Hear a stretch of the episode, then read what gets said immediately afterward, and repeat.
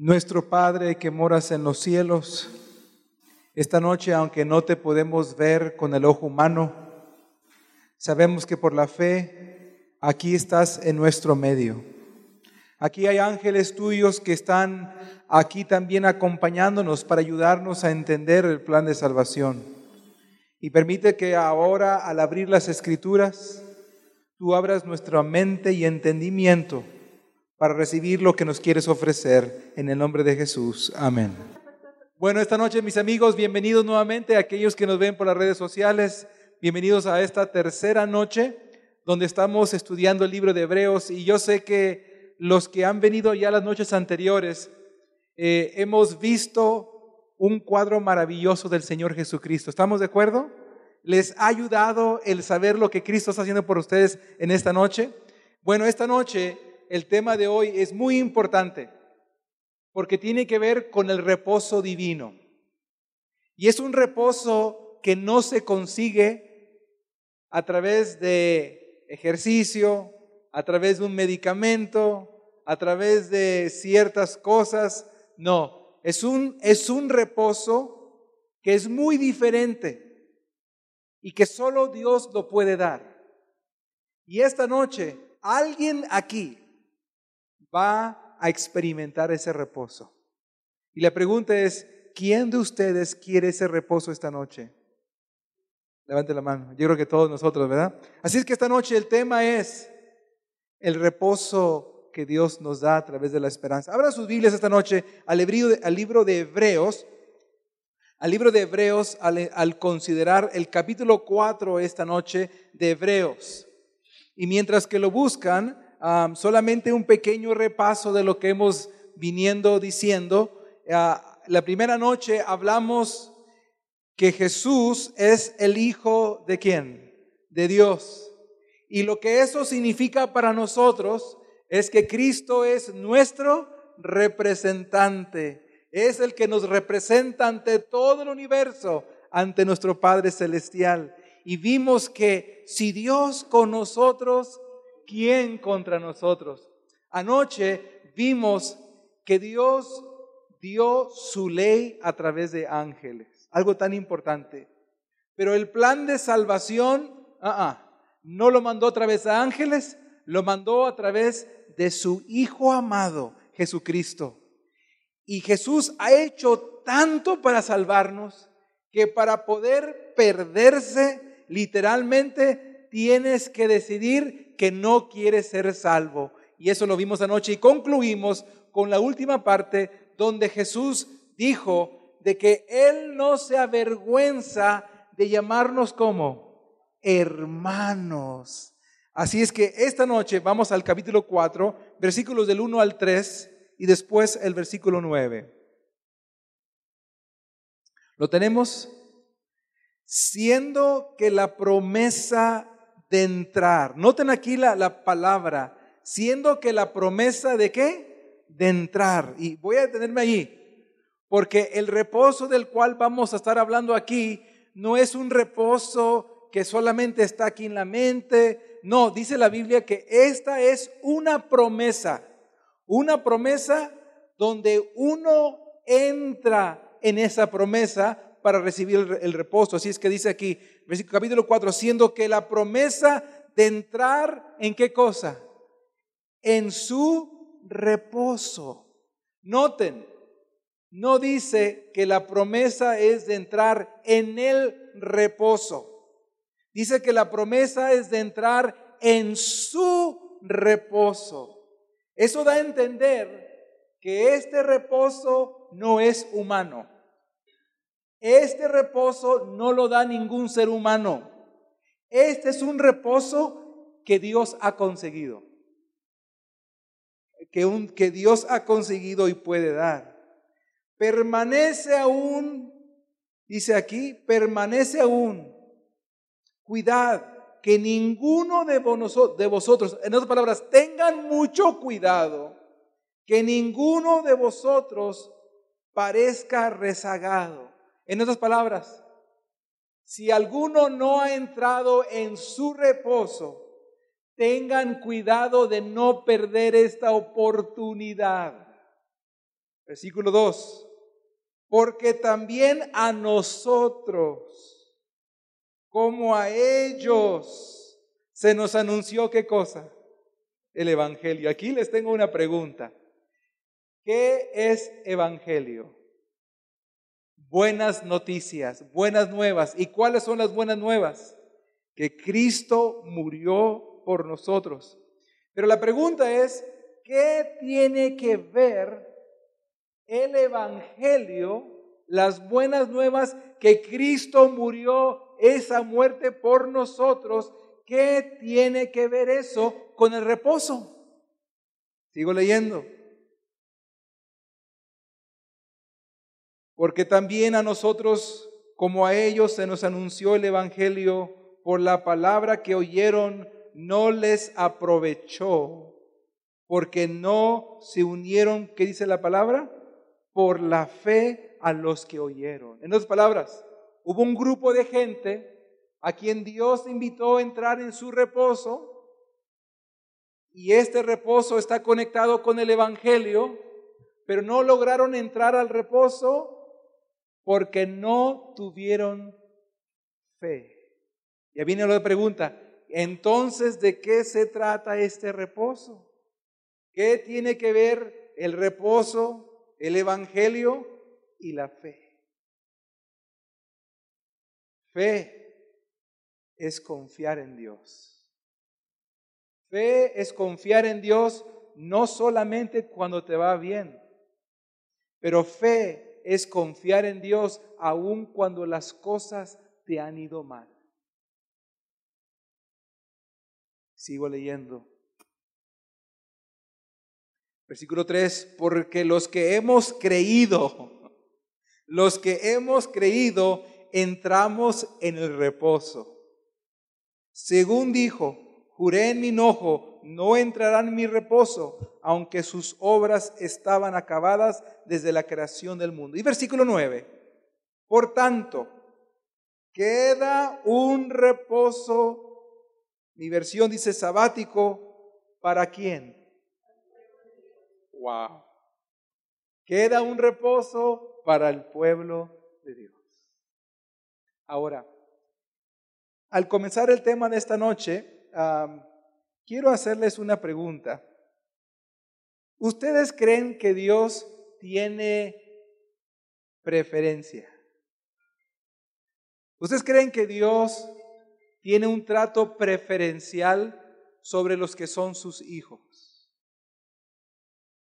¿Ustedes creen que Dios trata mejor a los hijos de Dios, a los creyentes, que a los no creyentes? ¿Qué creen ustedes? ¿Cuántos creen que es por igual? Bueno, ese es, un tema interesante. Porque ahorita, eso, eso, ¿y qué tiene que ver eso con, con el reposo? Ahorita lo vamos a ver. Porque vamos a encontrar en la Biblia hay ciertos pasajes como que dieron a entender como que si Dios tuviera un trato preferencial sobre sus hijos. Y hay otros que dicen que no. Y eso, y eso vamos a estudiar un poquito esta noche. Pero yo no sé cuántos de ustedes ah, son miembros de alguna aerolínea, de alguna cadena de hoteles, donde eh, al ser usted miembro de una cadena, este, entre más puntos tenga, tiene mejor que trato preferencial. Yo tengo un amigo que tiene, yo creo que ya pasó el diamante, no sé qué pasó en el avión, tiene más de tres, tres millones de millas. ¿Y qué significa eso? ¿Qué significa eso? Bueno, pertenecen, pertenecen a un grupo de personas que cuando llegan al aeropuerto tienen hasta una sala donde entran ellos, tienen hasta comidita para ellos. Se los, usted quiere entrar, ¿no? A ver su pase, no puede entrar. Es más, cuando van en un vuelo desde, desde Panamá hasta Los Ángeles, en vez de ir en los asientos así, lo, lo ponen en first class. Lo ponen en primera clase con mucho campo, que se puede dormir casi como si fuera una cama y le dan comida especial. ¿Será que Dios tiene millas divinas? ¿Será que Dios tiene millas del cielo para los creyentes? Bueno, eso es lo que vamos a ver esta noche, porque eso tiene que ver con el reposo. Quiero enseñarles algunos pasajes de la Biblia, uno, uno por lo general, donde como que diera a entender, como que Dios sí tiene una preferencia. Pero después vamos a ver otra cosa diferente. Léalo conmigo. Porque tú eres qué? Pueblo santo. ¿Para quién? Para Jehová tu Dios. Jehová tu Dios te ha qué? Te ha escogido para hacerle un pueblo qué? Un pueblo qué? Especial. Y noten qué tipo de especial. Más que todos, ¿qué cosa? Los pueblos que están sobre qué? Bueno, hermanos, aquí hay un pasaje interesante que dice de que Dios tiene un pueblo, un pueblo que es especial, tan especial es este pueblo que es el pueblo más especial sobre todos los pueblos que están sobre la tierra. Y después dice, no por ser vosotros más que todos los pueblos os ha querido Jehová y se ha escogido, pues vosotros eras el más insignificante de todos los pueblos. Ahora, en la Biblia hay otro pasaje que quiero que vayamos porque un día Pedro le hizo una pregunta a Jesús porque él creía que entre más obedezcas a Dios, entre más hagas por Dios, es como si estuviera acumulando puntos en el sistema operativo de millaje de Dios. Es más, vamos rápidamente al Evangelio de Mateo 19. Mateo 19, versículos 27. Mateo 19, versículo 27. Y esto es interesante. Mateo 19, versículo 27. ¿Lo tenemos? Dice la palabra. Entonces Pedro preguntó, nosotros lo hemos, ¿qué cosa? Dejado ¿Cuánto? Todo. Y te hemos seguido. ¿Qué pues tendremos? En esas palabras, para Pedro, él creía que sí había un trato preferencial. Porque Pedro estaba diciendo, Señor, he dejado todo por ti. He dejado mi vida todo por seguirte a ti. ¿Qué me vas a dar? ¿Qué me vas a dar? Quiero decirles algo esta noche, amigos. Ese tipo de vida cristiana es una vida cristiana que nos va a causar muchos problemas. Es una vida cristiana que nos va a causar mucha carga en la mente y en el corazón. Porque en esa vida cristiana no hay evangelio, no hay buenas noticias. Porque déjenme decirles, hay circunstancias que vemos donde pareciera que no es así. Por ejemplo, ¿se recuerdan del profeta Elías en la Biblia? Fue este hombre de Dios que cuando Dios vino por él, se lo llevó en qué cosa? En un carro de fuego al cielo.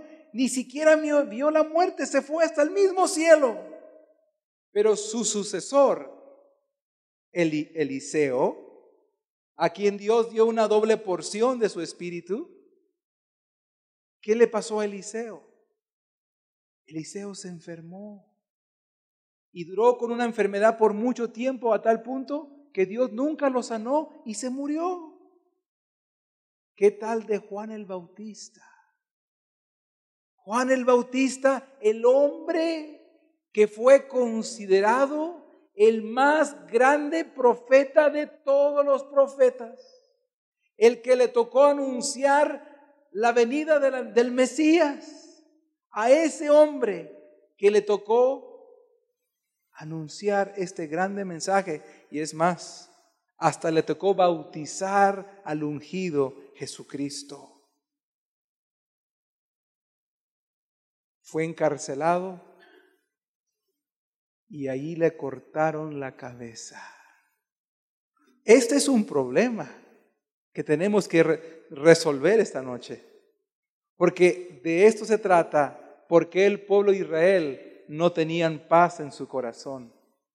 No habían entendido el Evangelio, cómo funciona, porque miren, yo he visto cosas que han ocurrido. Por ejemplo, les pongo este ejemplo. Eh, este, este incendio no es de este año. Ese es un incendio del año pasado en un pueblo que se llama Middleton, ah, allí en California, cuando estábamos en California, que está como a unas 20 millas, kilómetros, son como unos 30 y pico, al norte donde fueron los fuegos de este año, este eh, y realmente, hermanos, todo, casi toda la ciudad se quemó de Middleton. Pero interesante, ahí en Middleton hay una iglesia adventista. Y no van a creer que en esa iglesia adventista el fuego, nada más quedaron las cenizas donde se quemó alrededor del templo y el templo no se quemó. Pero ahora este año, en este nuevo fuego, una escuela adventista se quemó completa. Es más, hay una historia que, que escuché de mi querido amigo doctor Félix Cortés y de un libro de David Marshall que cuenta la historia de un hombre ateo. De un hombre ateo, Lawrence Fowler, este hombre ateo, quien tenía dos doctorados, uno en ingeniería y otro en leyes. Era uno de los abogados del ejército de Estados Unidos más reconocidos. Y estaba a punto de jubilarse este hombre. Y hay una, hay una práctica que tiene en el ejército de Estados Unidos que cuando usted se va a jubilar del ejército de Estados Unidos, usted por ley tiene que hacerse un chequeo físico, médico, para ver que todo esté bien. Pues él fue para hacerse su chequeo normal y le encontraron algo interesante. Encontraron que tenía cáncer. Tenía cáncer en el colon. Y le dijo, le dijo su médico, tengo que llevarte con un cirujano porque tú tienes que ser intervenido lo más antes posible.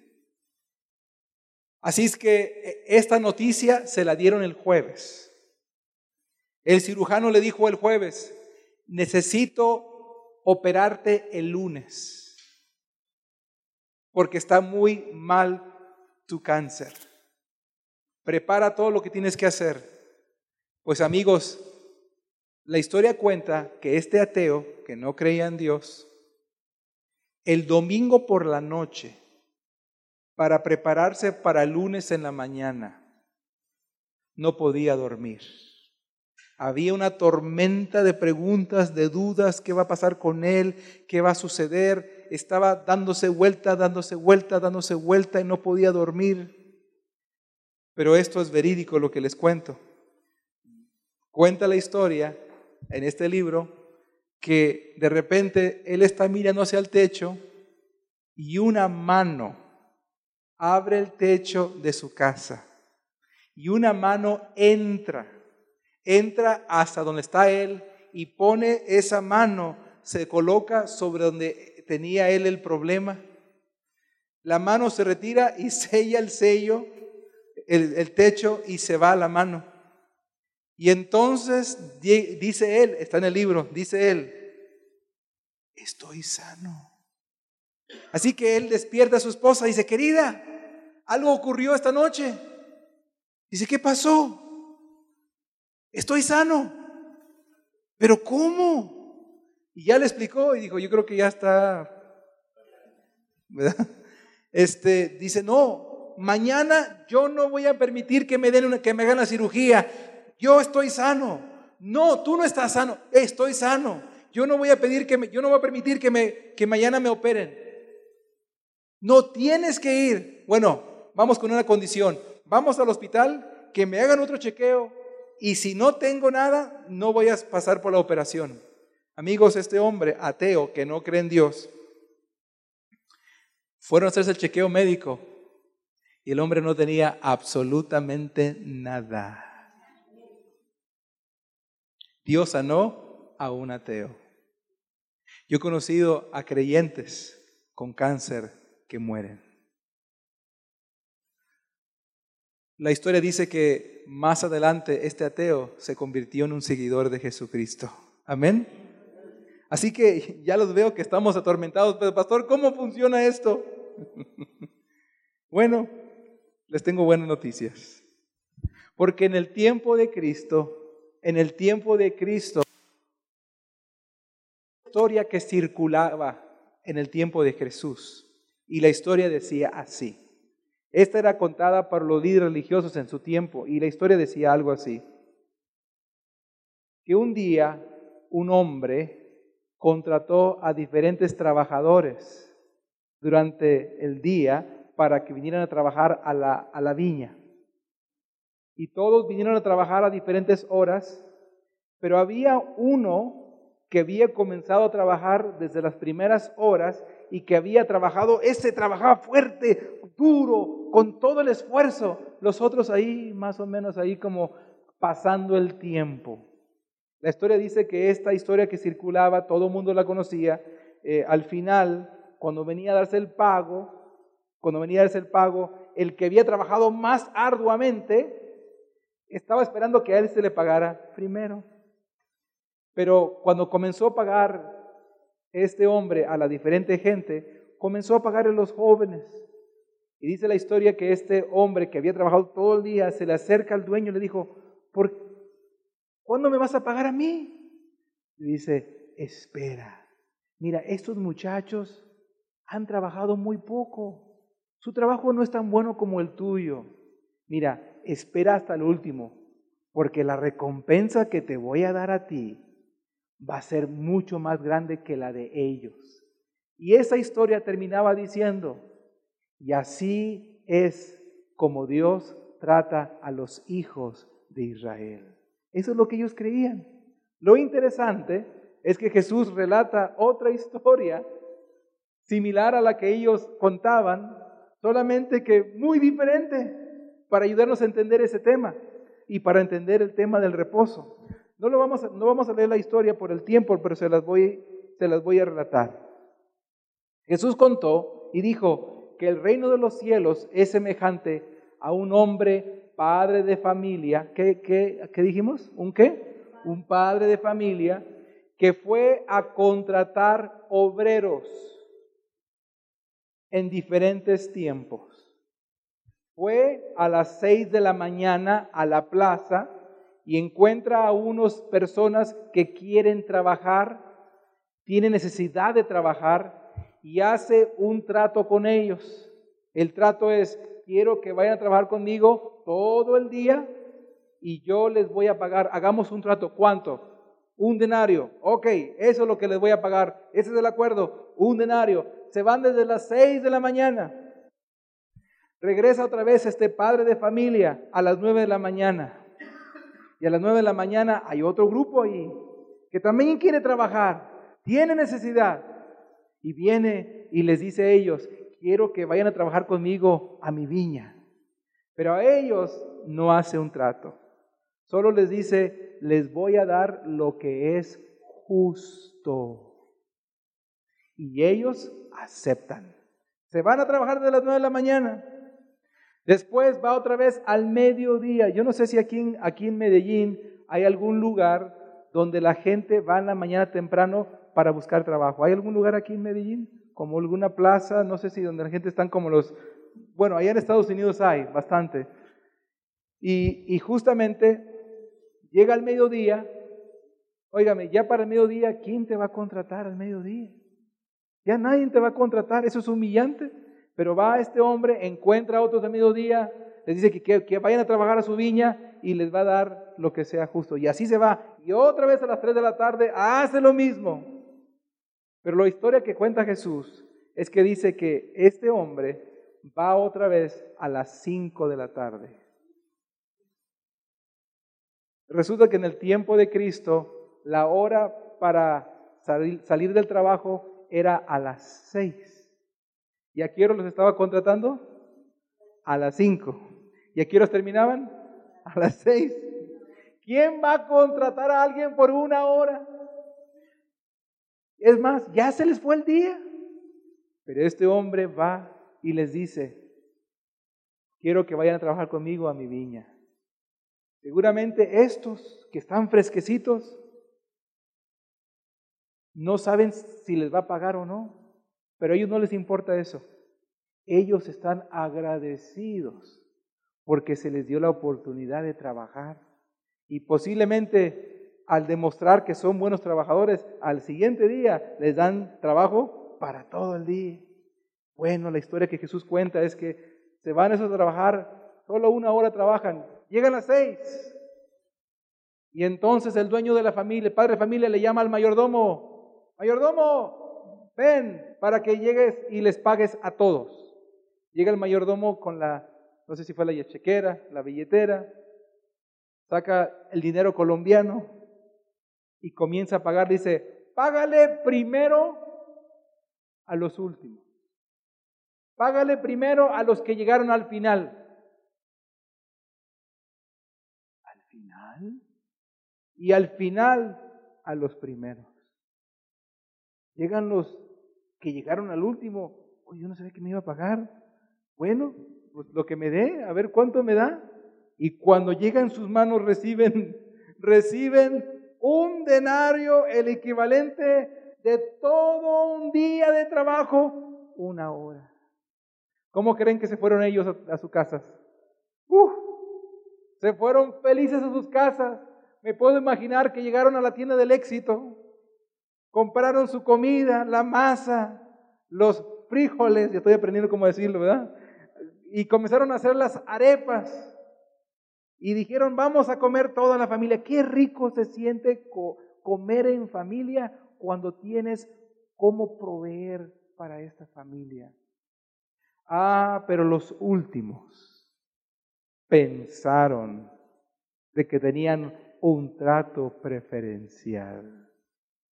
Pensaron que porque habían trabajado todo el día, les iban a dar más. Pero cuando van, reciben lo mismo que los demás. Se enojaron con el dueño y le dijeron, ¿Cómo te atreves a comparar a estos con nosotros que hemos trabajado todo el día? Y Jesús termina la historia diciendo, yo puedo hacer con mi dinero lo que yo quiero. Tú y yo quedamos en un trato de un denario, cumplí mi parte, así es que no te he fallado. Toma lo que es tuyo o acaso tienes envidia de que soy bueno. Y ahí termina la historia diciendo, los primeros serán últimos y los últimos qué. Y usted dirá, y pastor, ¿y qué tiene que ver esto con el reposo divino? Bueno, tiene mucho que ver con el reposo divino. Porque quiero que vean esto al, al ver esta historia. Resulta que el padre de familia en el tiempo de la Biblia que tenía tierras y propiedades era gente de dinero. Y una persona de dinero era una persona que tenía mayordomos. En otras palabras, la pregunta es, ¿qué hacía el padre de familia yendo a contratar obreros todo el día? ¿Por qué no le dio ese trabajo a su mayordomo? Porque es Él que va a contratar a la gente. ¿Qué necesidad tiene Él? Y aquí hay una lección muy hermosa. Es que esta historia nos quiere enseñar algo. Nos quiere enseñar algo muy importante en relación al reposo. Y la primera lección que encontramos aquí es que al llamarlo padre de familia, nos da a entender de que este hombre no estaba tratando a esos trabajadores como trabajadores meramente. A él le interesaban esos trabajadores. Por eso él se dio el tiempo de ir a contratar a cada uno de ellos. Esta noche yo quiero decirte de que tú no eres un trabajador para Dios. Tú eres un hijo e hija de Dios. Tú eres la novia de Cristo, dice la Biblia. Y saben ustedes que cuando en familia cuando una familia comienza un negocio, todos le ponen empeño, porque saben que al final va a haber que una recompensa. Por eso dice la Biblia en Hebreos capítulo 4, les voy a enseñar esta, parte, porque hay dos cosas que produce el reposo. Hay dos cosas interesantes. Pero miren lo que dice una escritora en relación a esta Hebreos capítulo 4. ¿Ok? Quiero que lean conmigo. Bueno, esto es de, ah, Hebreos, todos juntos, primero Hebreos, todos juntos. Temamos pues, no sea que permaneciendo aún la promesa de entrar en qué? En su reposo, algunos de vosotros parezca no haberlo que alcanzado. Porque también a nosotros se nos ha anunciado la buena nueva como a ellos, pero no les aprovechó el oír la palabra por no ir acompañada de fe en los que la oyeron. Pero los que hemos creído, entramos en qué? En el reposo. De la manera que dijo, por tanto juré en mi ira, no entrarán en mi reposo. Y aquí está el pensamiento. Lean, este, este es interesante. El reposo del que se habla aquí es el reposo de qué cosa? ¿El reposo de qué? De la gracia. ¿Qué significa gracia? Significa de que Dios no nos da lo que merecemos. Dios nos da lo que no merecemos. Dios nos da más allá de lo que podemos ganar. Amén en la parte del reino de los cielos. Nosotros, al ser hijos de Dios, Dios nos da más de lo que podemos imaginar. Y hay a veces en la vida que entramos en situaciones que no entendemos y allí se requiere confiar en Dios. Confiar en Dios, que aunque me dio un cáncer, no sé por qué pasó esto conmigo, algo pasó en mi vida trágicamente y aunque no lo entiendo, cuando yo no confío en Dios, no hay descanso para el alma, no hay descanso para el pensamiento. Pero cuando yo digo, Señor, no lo entiendo, Señor, no lo comprendo, pero una cosa sí sé, es de que tú eres bueno, de que tú me amas, de que tú moriste en la cruz del Calvario y aunque no puedo ver el final, Señor, yo voy a descansar en ti de que tú sabes algo que yo no sé. Cuando nosotros llegamos a confiar en Dios, entramos en un reposo que nadie nos puede dar, sino solo Dios. Amén. Por eso dice aquí que este reposo de Hebreos 4 tenía que ver con un reposo que se refería a la gracia de Dios. Sigo diciendo, adquirido, adquirido al seguir la prescripción laboral diligentemente. Los que aprenden de quién? De Cristo, de su mansedumbre y humildad, encontrarán qué cosa? Reposo. ¿No es en la indolencia? Aquellos que no están dispuestos de darle al Señor un fiel y esforzado servicio de amor, no hallarán reposo espiritual en esta vida y en la venidera. Únicamente por el trabajo que esforzado viene qué cosa? La paz y el gozo en el Espíritu Santo.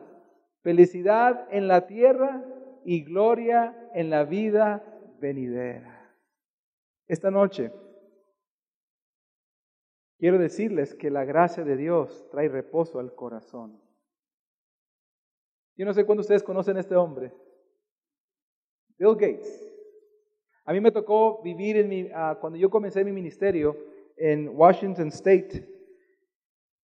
Este hombre eh, ya había comenzado con la empresa de Microsoft y ya tenía, en ese tiempo eran su net worth de lo que él valía, eran cerca de 20, 20 ah, billones de dólares. Muchísimo dinero. Muchísimo dinero.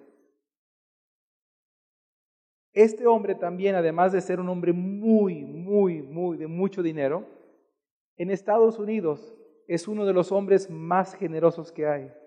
Es el que da más a las organizaciones, a las diferentes personas que, de, de ministerios, de orfanatorios, es el que más da Bill Gates. Pues como saben que es muy generoso, pues le llegan cantidad de peticiones de que les dé dinero. Y él tiene todo un departamento para hacer todo ese proceso de, de ver los pedidos. Pues entre los pedidos llegó una carta. Una carta de una niña llamada Emily, de seis años, de los Estados Unidos, del Midwest, allá por lo que es Nebraska, por todas esas regiones. Y esta carta decía al señor Bill Gates, Dear Mr. Bill Gates, querido señor Bill Gates, necesito su ayuda. Tengo un proyecto de ciencia que quiero terminar, pero no tengo los recursos para terminar este proyecto. Y quería ver si usted me puede ayudar. Necesito 6 dólares con 70 centavos. ¿Qué son 6 dólares con 70 centavos para un billonario? No es nada. Así que le, le, llamó, le, llamaron la atención sobre este, este pedido. Así que él decidió volar hacia esa escuela. Decidió ir a buscar y conocer a Emily. Llegó a la escuela de Emily.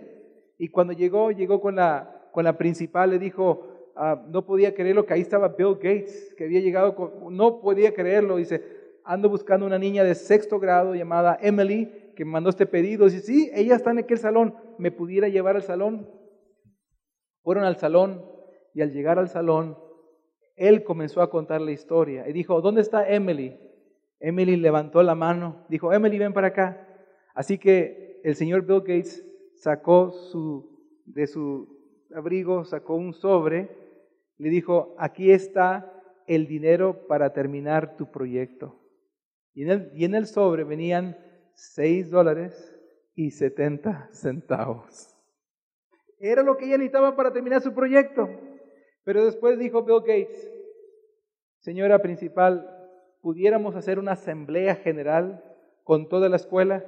Claro que sí, señor Bill Gates. Se enturbieron las clases, hicieron un anuncio que a cierta hora iba a haber una asamblea general. Toda la escuela se reunió y a reunirse en la escuela comenzó a, a contar la historia. Todo el mundo estaba viendo, wow, Bill Gates de Microsoft. Y ahí comenzó a contar de lo que había pasado y dijo, bueno, quiero hacer algo para esta escuela.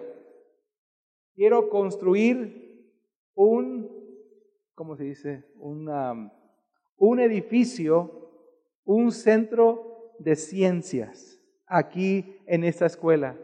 Voy a donar dinero para construir un edificio de ciencias en esta escuela. Y voy a donar 6.7 millones de dólares para que se construya esa escuela. Además, quiero que, esta, que este centro de ciencias lleva el nombre de Emily. Emily Science Center, el centro de ciencias del edificio de Emily. Y así fue, se construyó este edificio.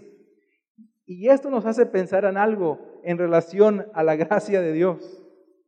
Que tú y yo estábamos perdidos. Tú y yo no teníamos los recursos para salvarnos. Pero Dios mandó a su Hijo Jesucristo y Él pagó el precio para tu salvación, no solamente para que seas salvo, sino para que muy pronto, un día, entres en el reino de los cielos. Por eso al concluir esta noche, el escritor de Hebreos dijo lo siguiente en relación al, al reposo. De paso, ¿a cuántos de ustedes les encanta, les gusta reposar cuando están cansados? Qué rico es el reposo cuando uno está cansado, ¿verdad? Óigame, qué rico. Yo tengo la grande bendición que cuando estoy cansado yo duermo como piedra. No sé cómo duermen las piedras, pero duermo como piedra. Pero hay dos cosas que provee el reposo. Número uno, cuando hacemos provisión perfecta para el futuro. No palabras. Cuando nosotros hacemos provisión perfecta para el futuro, nos da reposo. Por ejemplo, si hay una emergencia que surge y usted tiene la provisión perfecta para la emergencia, usted descansa. Pero si usted no tiene la provisión futura, en la emergencia no descansa. La otra es cuando hemos terminado nuestra labor. Cuando llega el viernes y usted toda la semana trabajó arduamente, puso todo el empeño, trabajó muchas horas, está agradecido con Dios por el trabajo que le dio y finalmente logró terminar su proyecto. Qué bien se siente terminar un proyecto. Hay descanso. Ah, pero ¿cómo se siente usted cuando deja algo incompleto? No puede descansar. ¿Qué tiene que ver esto con con el reposo al concluir esta noche. Es que Jesús dijo, el escritor de Hebreos dijo lo siguiente, todos juntos, porque en cierto lugar dijo, así de que, del séptimo día, y reposó Dios de todas sus obras, ¿en qué día? En el séptimo día.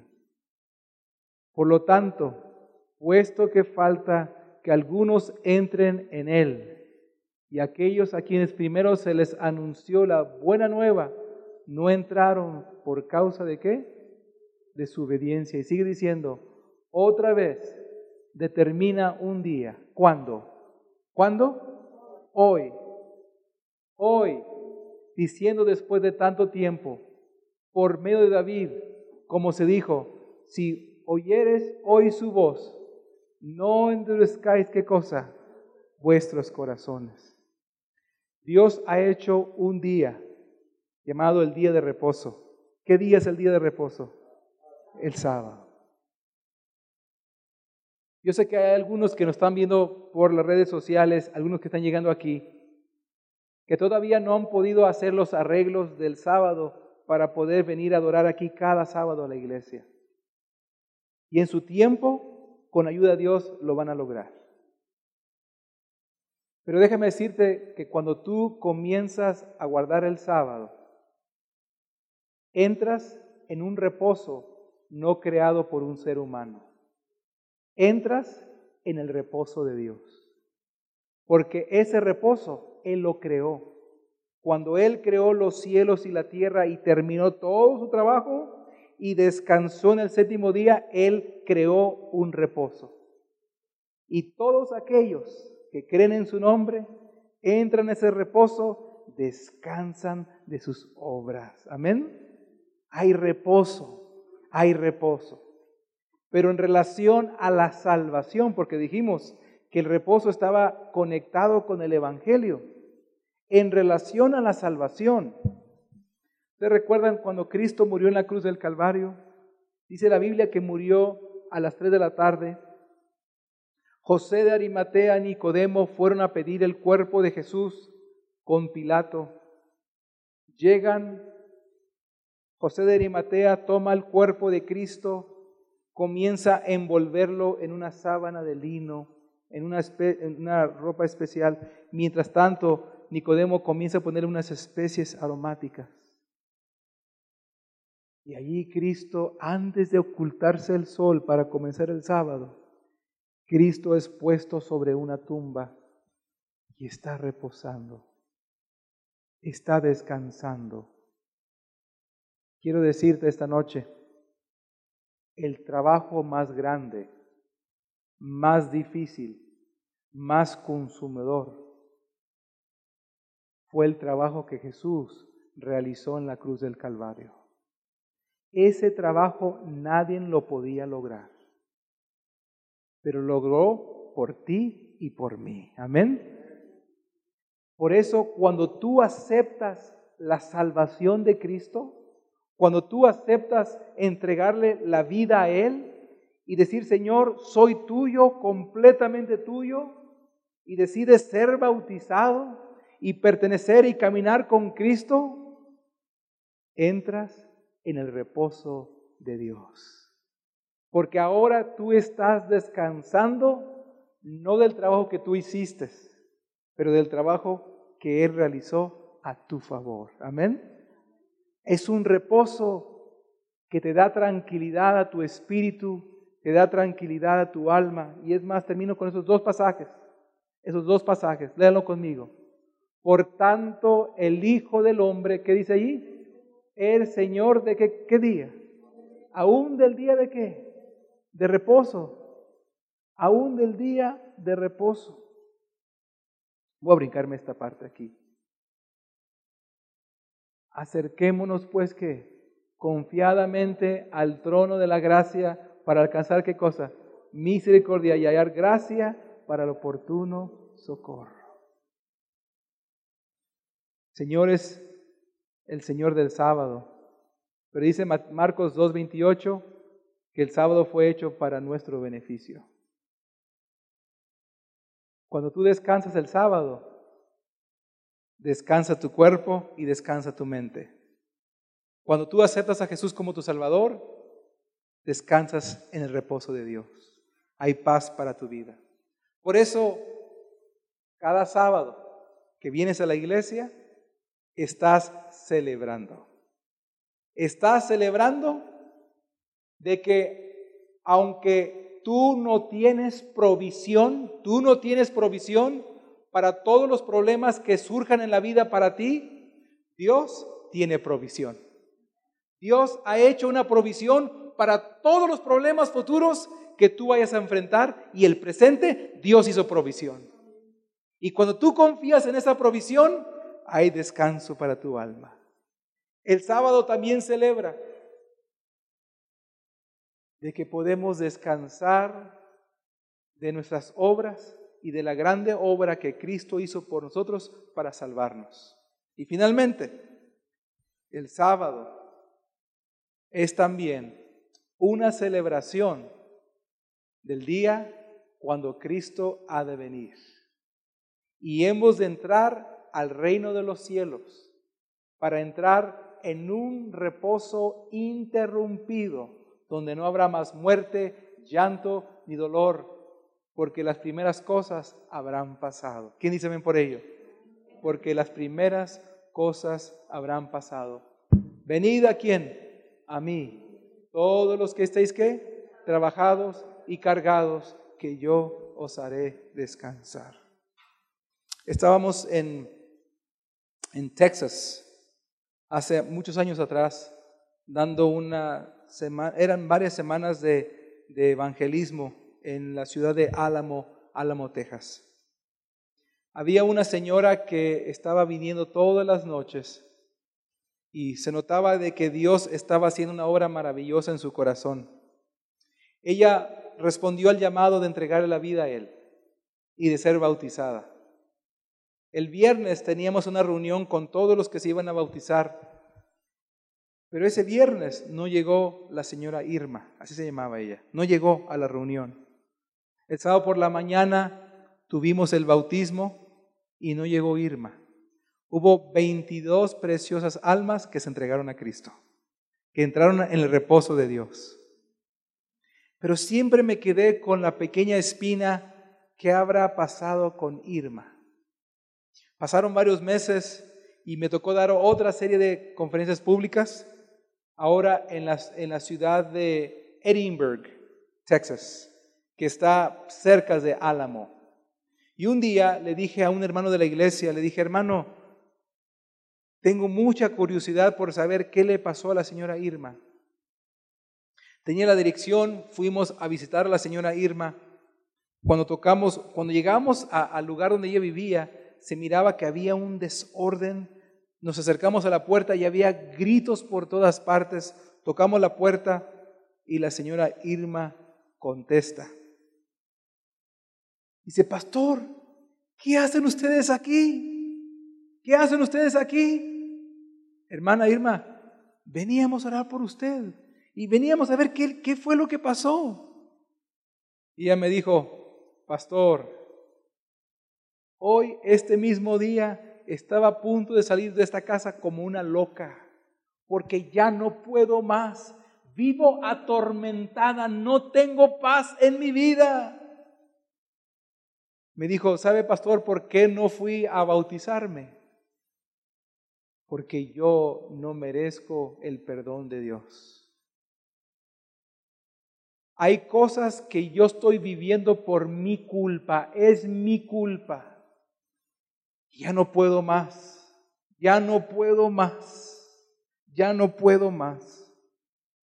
Lo primero que le dije a la señora Irma fue, hermana Irma, usted es bienaventurada, porque Jesucristo dijo, bienaventurados los pobres en espíritu, porque de tales es el reino de los cielos. Si usted se siente así de pobre espiritualmente, el reino de los cielos es suyo de acuerdo al Señor Jesucristo. Dice, pastor, es que usted no entiende que yo una vez, hace muchos años atrás, yo fui de la iglesia adventista del séptimo día. Pero ¿sabe qué, pastor? Cuando mis niñas eran pequeñas, yo me salí de la iglesia, me salí de la fe, dejé la fe. Y mis niñas me decían, mamá, yo quiero ir a la iglesia. Y yo decidí que no. Han pasado varios años. Pastor, el año pasado, mi hija de 17 años se fue por malos caminos, se metió en las pandillas, me la mataron. ¿Y sabe, pastor, quién es la culpable de eso? soy yo. Tengo una hija de 15 años que se me fue de la casa hace tres meses y no sé nada de ella. Tengo una hija aquí en casa que está embarazada y quiere abortar el bebé. Señor, ahora entiende por qué no fui. Yo no merezco eso, yo no puedo. Y lo único que le pude decir a la hermana, hermana, Permítenos orar con usted y seguir regresando a su casa para hablar de la palabra de Dios. Hermanos, fuimos como tres, cuatro veces. Quiero decirles que hay poder en la palabra de Dios. Hay poder en el nombre del Señor Jesús. Y recuerdo una tarde que llegamos, óigame, algo había pasado al llegar porque se miraba como que algo había ocurrido, de repente se miró como que había orden. Tocamos la puerta, estaba eh, el esposo de la hermana diciéndonos que quería saber de la palabra de Dios. Me dijo, pastor, no va a creerlo. Ahora había como algo diferente en su rostro, había como una felicidad en su rostro. Dice, pastor, no va a creerlo, no va a creerlo. Mi hija que se me fue de la casa llegó esa semana. ¿Quién dice amén? Me la presentó. Y la otra muchacha, ya recuerdo, creo que era, este, no recuerdo su nombre, pero dice, tell the pastor, tell the pastor, tell him. Dile al pastor, dile. Dice, pastor, no sé qué me ha pasado, pero he llegado a sentir un amor por este bebé que está dentro de mí que he decidido que no voy a abortar. Tuve el privilegio de ver a Irma y a su familia entregarse a Cristo Jesús. ¿Y sabe qué? entraron en reposo de Dios. Entraron en el descanso. Es que cuando te entregas a Cristo hay reposo. Voy a pedir a mi esposa que venga a cantar esta noche aquí. Voy a hacer un llamado muy específico esta noche. Primero esta noche quiero hacer una oración muy especial y, es más, esta noche voy a pedir, tenemos aquí al pastor Samuel de aquí de la asociación, que al final voy a pedir que él tenga esa oración esta noche. Pero esta noche queremos hacer una oración especial por aquellas personas que ya escucharon el Evangelio. Han estado viniendo a la iglesia, pero todavía no has entrado en el reposo. Porque todavía no has llegado a entregarle la vida a Jesucristo. Y puede ser que lo que te, lo que te está deteniendo de entregar tu vida a Cristo es un factor llamado fe de poder creerle al Señor Jesús, que no eres tú el que vas a tener el poder de vivir la vida cristiana, es Dios quien va a obrar en ti. Que aquello que se te hace difícil superar, por la fe, Dios te va a ayudar. Y en esta noche voy a pedir que aquellas personas que hoy quieran decidir aquí entre nosotros decir, Señor Jesucristo, esta noche yo quiero paz para mi alma, yo quiero entrar en tu reposo, en ese reposo divino y esta noche me entrego a ti. Quiero pedirte que tú vengas aquí al frente, aquí nomás, vamos a hacer una oración por ti.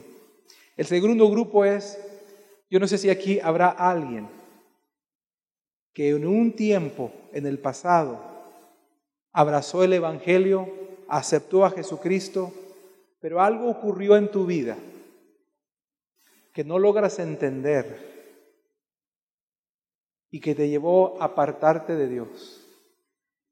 No hay paz en tu corazón, no hay paz en tu mente. Y en esta noche tú quieres entregarle tu confusión, quieres entregarle tu dolor a Cristo y decir, Señor, no he logrado entenderlo, pero no logro vivir en paz. Y esta noche te entrego todo lo que ha pasado en mi vida, te entrego toda esta parte de alejarme. Esta noche yo quiero encontrar reposo en ti nuevamente, porque esta noche decido nuevamente entregarme a ti. Y finalmente, si hay algún hermano aquí, hermana, que está pasando por una tormenta, que no hay paz, y tú quieres la paz de Dios, yo voy a pedir que te pongas de pie al final para hacer una oración especial por ti. Mientras mi esposa canta, responde ese llamado esta noche.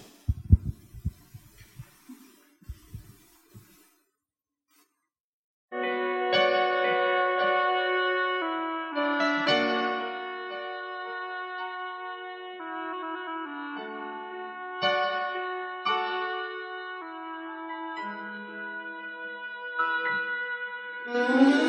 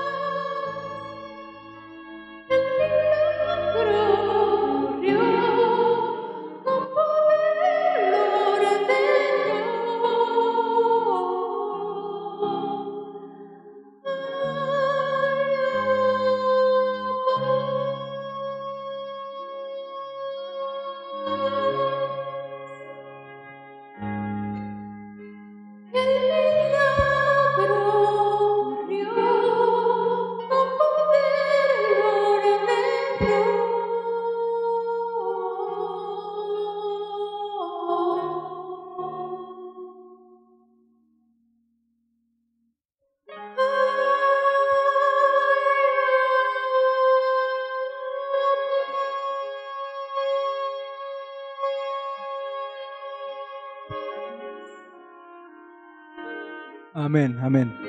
Esta noche al, orar y al terminar, ¿quién esta noche le quiere entregar la vida a Cristo Jesús? Y toma esa decisión, Señor, yo quiero ser tuyo, yo quiero hacer una oración especial contigo, con el pastor Samuel. Voy a pedir al pastor Samuel que venga aquí.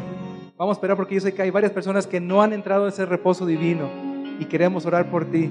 Yo sé que hay varias personas que ya han decidido bautizarse. Vamos a pedirles que vengan para que oremos por ustedes. Vengan, acompáñenos. Queremos orar por ustedes en esta noche. ¿Quién más esta noche ya ha tomado su decisión? Esta noche quiere decirle, Señor Jesucristo, queremos encontrar paz a nuestras vidas. Queremos entregarnos a ti esta noche. ¿Habrá alguien más esta noche? Dios te bendiga. ¿Quién dice amén por este joven? ¿Quién dice amén? Amén, amén. Dios te bendiga, hermana, también. ¿Habrá alguien aquí esta noche que nunca le ha entregado la vida a Cristo, que no ha sido bautizado? Y puede ser que no te vas a bautizar este próximo sábado pero te vas a preparar para un futuro bautismo y esa noche le quieres entregar tu vida a Cristo, quieres encontrar reposo para tu vida. Te pido que también vengas aquí al frente, que queremos hacer esta oración por ti. Yo sé que hay varios aquí esta noche. Yo sé que en tu corazón quieres venir, pero no te podemos obligar a venir. Esa es tu decisión. Habrá una persona más esta noche que quiere aceptar el llamado de Jesucristo esta noche y encontrar paz para sus vidas encontrar reposo para tu alma. Dice la Biblia, hoy es el día de salvación. No es mañana, es hoy. ¿Habrá una persona esta noche que hoy toma esa decisión de salvación en esta noche? ¿Habrá alguna persona, una persona más que venga aquí? Queremos darte oportunidad que vengas, porque yo sé que hay varios. Veo sus rostros, que algunos quieren responder ese llamado. No tienes que temer. Esta noche va a haber descanso en tu corazón. Me pregunto si habrá alguien aquí que en un tiempo abrazó el Evangelio, pero se ha alejado. No hay paz en tu vida, no hay reposo en tu corazón. Y esta noche tú quieres nuevamente regresar a los brazos de tu amante Salvador y entregarte completamente a Él en esta noche. También quisiéramos orar por ti y pedirte que vengas aquí esta noche quisiéramos orar por ti. Ven esta noche en el nombre del Señor Jesucristo. Y en esta noche, yo sé que hay varios aquí. Hay varios aquí. Yo sé que seguido, seguramente Pastor José nos ha pasado muchas veces que oramos y alguien dijo, Pastor, casi estaba a punto de pasar. Casi estaba a punto de pasar. Quiero darte la oportunidad esta noche que hagas algo tan sencillo como venir aquí al frente y permitir que Dios haga por ti lo que tú nunca vas a poder hacer.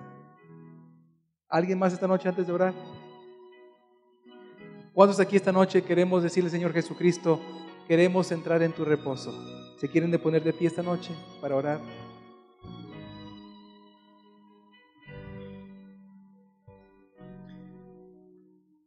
Poderoso Dios,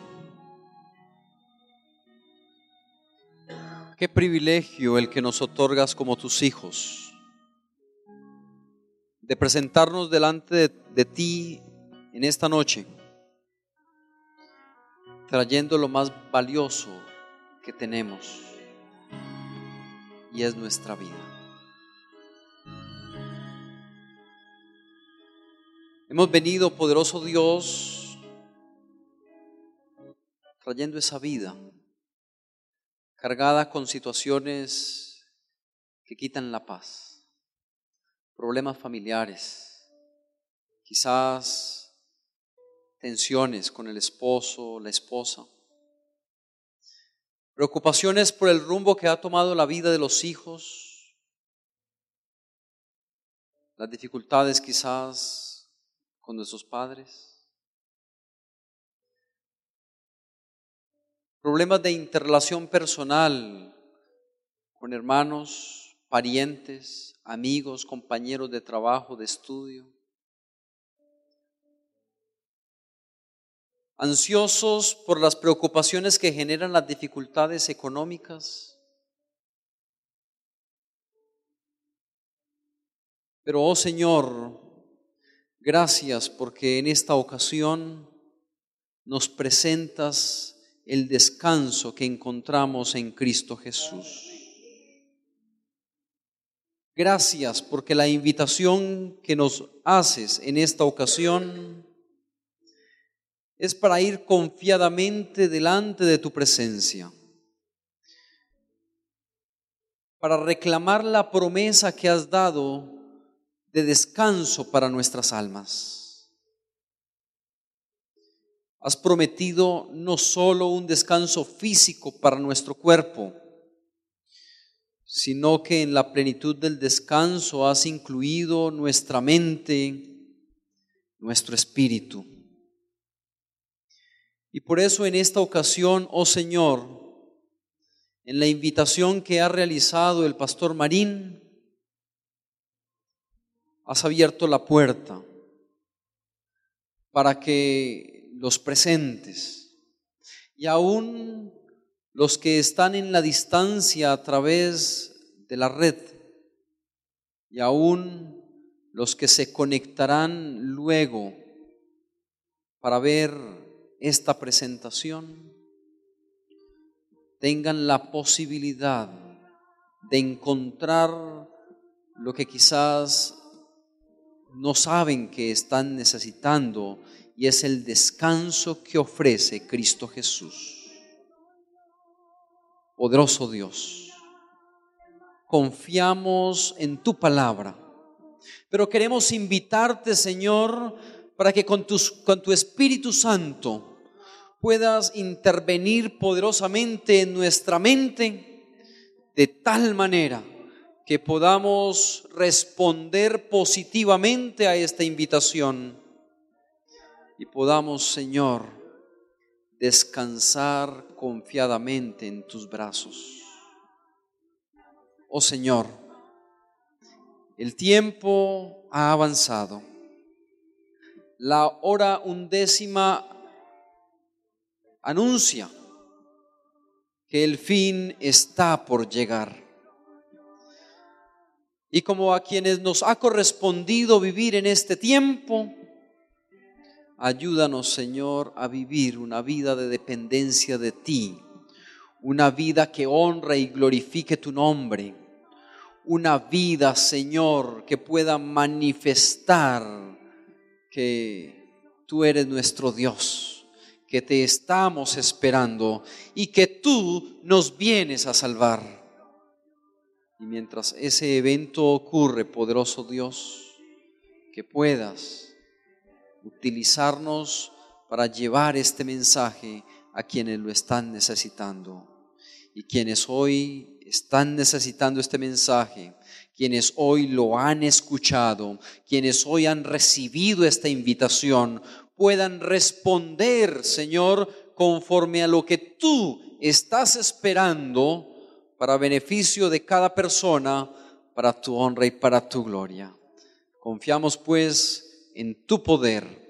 Esperamos en tu gracia, en el nombre santo y glorioso del Todopoderoso Dios, tu Hijo, Cristo Jesús. Amén, Señor.